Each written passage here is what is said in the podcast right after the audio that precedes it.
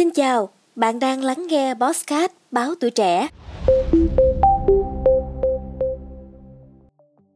Theo một nghiên cứu về da liễu mới đây của Đại học Y khoa Stanford, Mỹ, thì hầu hết các sản phẩm chăm sóc da đang được phân phối bởi ba nhà bán lẻ hàng đầu nước Mỹ có chứa các chất gây dị ứng.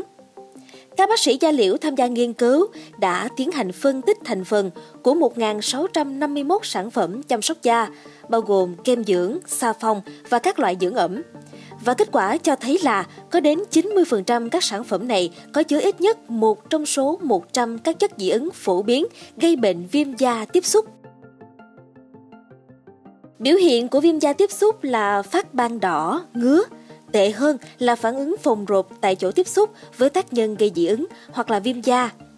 Khi đã bị viêm da tiếp xúc, da sẽ trở nên nhạy cảm hơn đối với cả các tác nhân vô hại khác.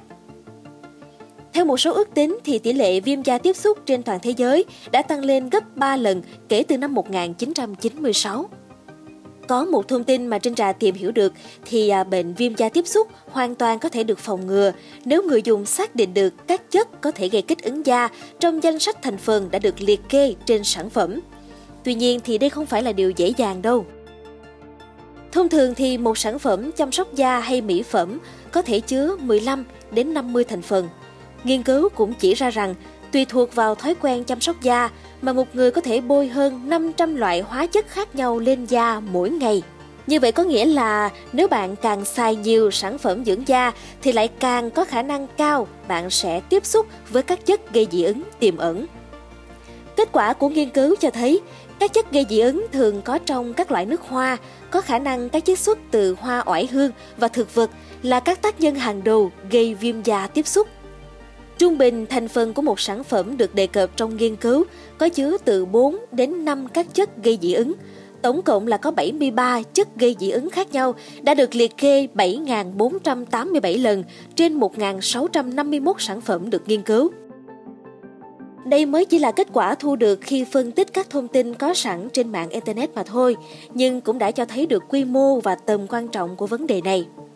Thực ra thì à, nghiên cứu của bác sĩ Young và các đồng sự cũng không phải là nghiên cứu đầu tiên kiểm tra các chất gây dị ứng trong các sản phẩm chăm sóc cá nhân. Hồi năm 2017, có một nghiên cứu khác tại Mỹ cũng cho thấy rằng một số loại kem dưỡng ẩm được dán nhãn không chứa chất gây dị ứng và các sản phẩm không chứa hương thơm đôi khi vẫn có mùi hương và vẫn có chứa các chất gây kích ứng da.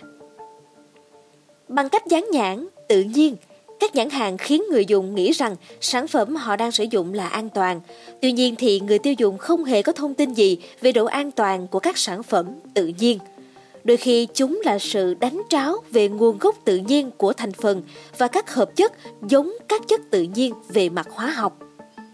Cùng với đó thì các khẳng định không ghi dị ứng và chứng nhận bởi bác sĩ được nhiều nhãn hàng sử dụng nhằm tạo được uy tín về mặt y tế cho sản phẩm mà không cần phải đáp ứng một tiêu chí pháp lý nào.